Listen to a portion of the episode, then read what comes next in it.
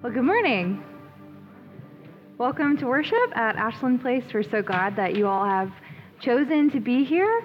Um, as Amy mentioned, you definitely can feel that it's May outside. It's getting warmer and muggier, and all the signs of spring are kind of coming to a close, and we are looking at a summer that's right on the cusp. And even within the church, you know, we have these signs that we are coming to the end of one season and beginning another. Next week, we will celebrate our 2021 seniors, our high school seniors, hard to believe. The next week, we will celebrate 10 years of the Joseph Project. The next week, we will confirm our confirmands for this year. I mean, truly unbelievable, but this year is kind of coming to a close. And today is also the last Sunday in our series, Resurrection and Second Chances. So far, we've looked at resurrection encounters, and the first two weeks, it's when Jesus showed up unexpectedly and told the disciples about how they were to live as disciples post resurrection. So, telling them, Peace be with you, and telling them that they are called to be witnesses in the world. Last week, we looked at the story where Jesus told the disciples that he was the good shepherd. You know, he told them that before his death and resurrection. And today we're looking at a story from the book of Acts about Philip and his encounter with a man. And you can truly see in this story how his life was truly changed by the resurrection. But in order to really understand this story, we need to remember that the book of Acts as a whole is about the universal, the gospel being given to the whole universe. You know, the universal spread of the gospel to every nation, to every tongue. As Acts records it, the church was supposed to preach this good news to Judea, to Samaria, and to the ends of the earth. Well, in this story, Philip is sent south, away from Judea and Samaria. I guess he's left it for some of the other disciples. And this story from today is said to be how the gospel got into Africa for the first time, which is really interesting. So, as I was thinking about this and thinking about the song Testimony that we just sung, and how this is really the story of the faith origin for these people. I, I was wondering who told you the good news for the first time? I want you to think about that for a second. Like, who was it that told you about God and about Jesus for the very first time? Our Bible is full of these stories, so perhaps you were like Timothy and it was a grandmother or a maternal figure who told you about Jesus from the moment you were born, and that was showered over you and you can't even remember a time before you heard the good news. Or maybe your life was more like Saul, and people tried to tell you about Jesus over and over and over, but it took a dramatic experience, the Damascus Road experience, a divine intervention, for you to grasp that this good news was good news for you too. Or perhaps you were like the Ethiopian man in our story today and you had been seeking to be a part of this faith community, but it wasn't until someone came and told you about their testimony. They told you about their experience, their life, the reason they believed this for themselves, and you grasped on, and it's been your story ever since. But throughout the book of Acts, we see that the gospel, as it spread, it is especially intriguing and special for people who have been on the fringes of society, those who have been told that they have no place in religion, those who have been pushed out. And so you'll see that especially today in this story about an Ethiopian man. So hear now this reading from the book of Acts, chapter 8, verses 26 through 40. Then an angel of the Lord said to Philip, Get up and go toward the south to the road that goes down from Jerusalem to Gaza. This is a wilderness road. So he got up and went. Now there was an Ethiopian eunuch, a court official of the Candace, queen of the Ethiopians, in charge of her entire treasury. He had come to Jerusalem to worship and was returning home. Seated in his chariot, he was reading the prophet Isaiah. Then the Spirit said to Philip, Go over to the chariot and join it. So Philip ran up to it and heard him reading the prophet Isaiah. He asked, Do you understand what you are reading? He replied, How can I unless someone guides me? And he invited Philip to get in and sit beside him. Now, the passage of the scripture that he was reading was this Like a sheep that was led to the slaughter, and like a lamb silent before its shearer, so he does not open his mouth. In his humiliation, justice was denied him.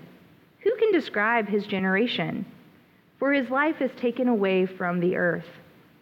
The eunuch asked Philip, About whom, may I ask you, does the prophet say this?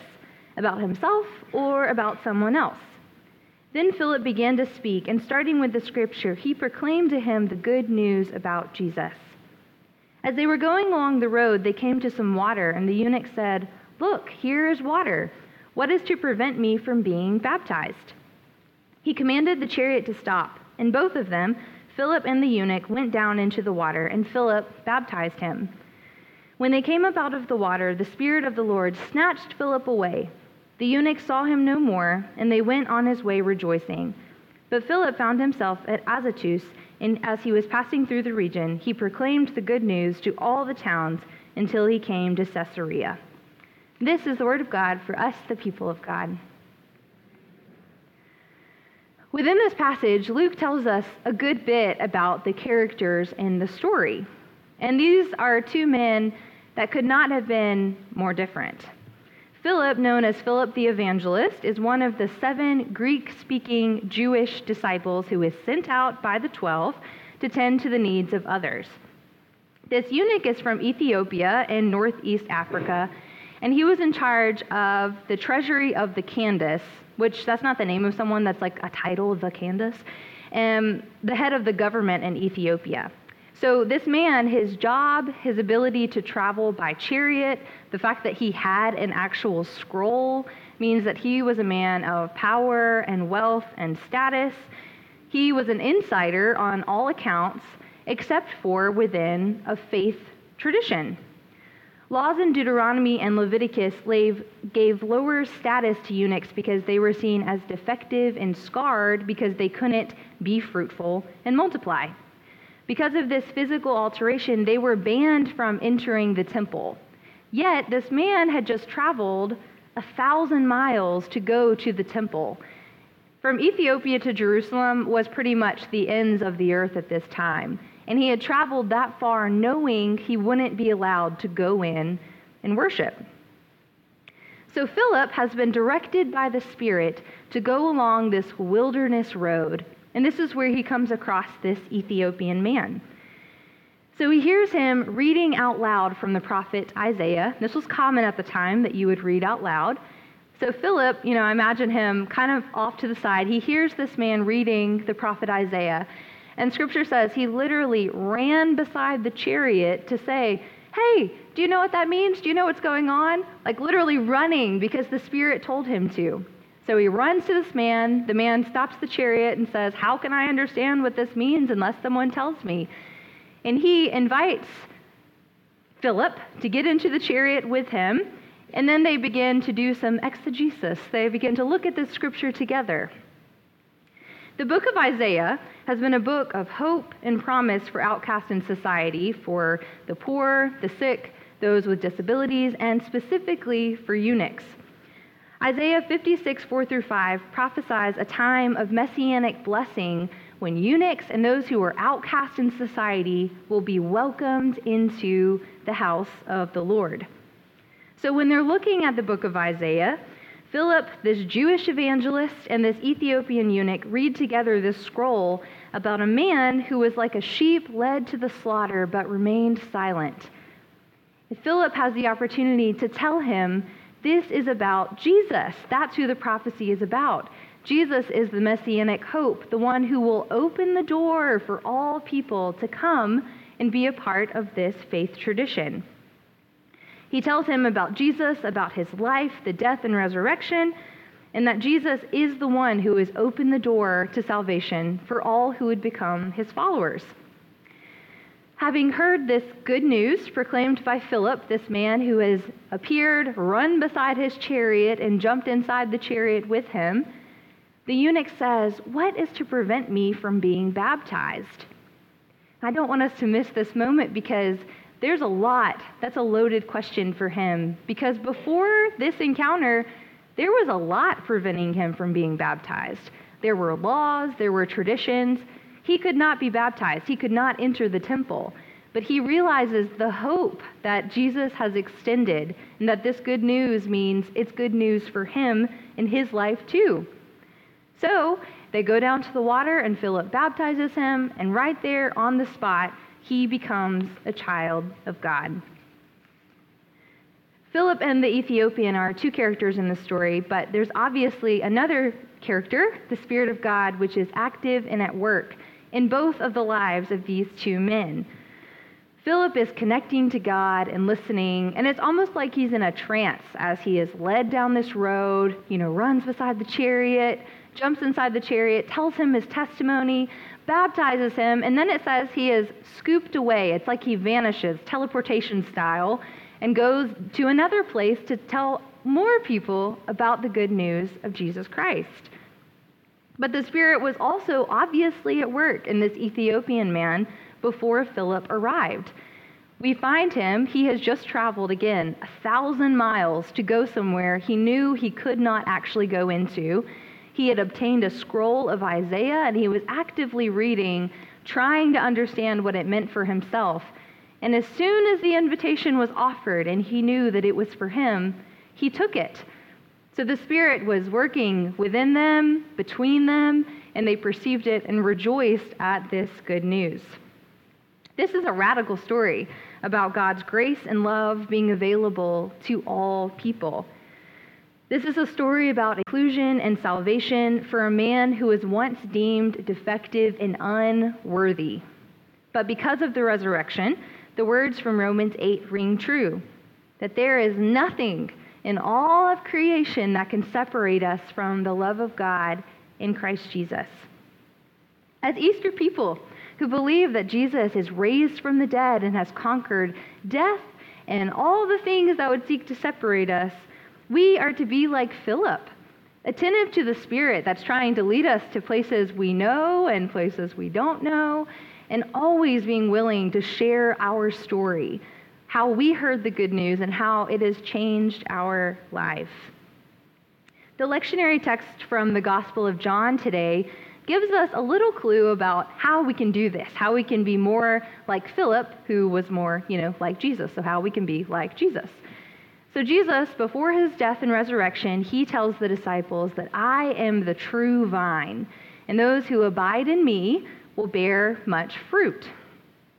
Jesus says these things because he knew that they were going to be challenged in the days ahead when Jesus was no longer with them, and he wanted to give them a metaphor that they would understand. And I don't know about you, but I have not seen many vineyards in my life, so this is a metaphor I had to do a little research on. I didn't know a lot about what it looks like or what it means that Jesus would say, I am the vine and you are the branches.